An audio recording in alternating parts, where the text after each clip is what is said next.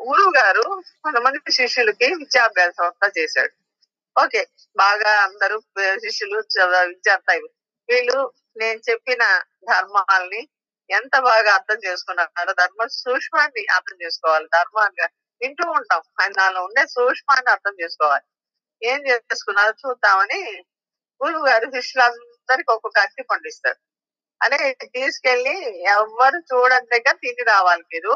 ఎవ్వరు చూడకూడదు మీరు తినేటప్పుడు అని ఇస్తాడు ఇంకా అందరు అరటిపళ్ళు తీసుకొని వాడు చెట్టు వెనకాలకు పోయి ఒకడెక్కడో చీకటి ఇంట్లో పోయి తలుపులన్నీ వేసుకొని ఇంకో దగ్గర ఇంకో దగ్గర అలా వాళ్ళు ఎవరి పాటికి వాళ్ళు ఎవరు చూడడం లేదు ఎవరు చూడలేదు లేదు అని కన్ఫామ్ చేసుకొని తినేసి వస్తారు. ఒకడు మాత్రం తినడం అనమాట వస్తారు అందరూ తిన్నా తిన్నారా? అంటే మరి నా మేము గురువు గారు ఎవరు దొరుకుతున్నా నేను అది తిన్నాను ఏది తిన్నాను అని చెప్తుంటారు.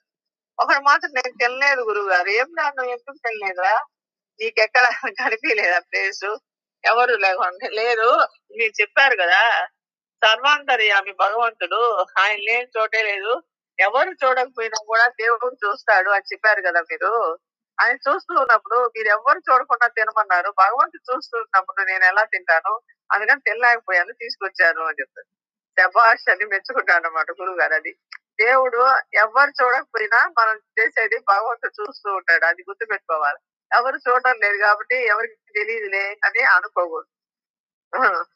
అంతరంగ మందు అపరాధములు చేసి మంచి వాని వలె మనుషులుండు ఇతరులు ఎరుగుకున్న ఈశ్వరుడు ఎరుగడా. విశ్వదాభిరామ వితరవేమ అన్నారు.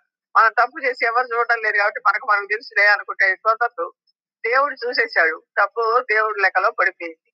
కాబట్టి దేవుడు ఎప్పుడైనా చూస్తుంటాడు అని తెలుసుకోవాలి.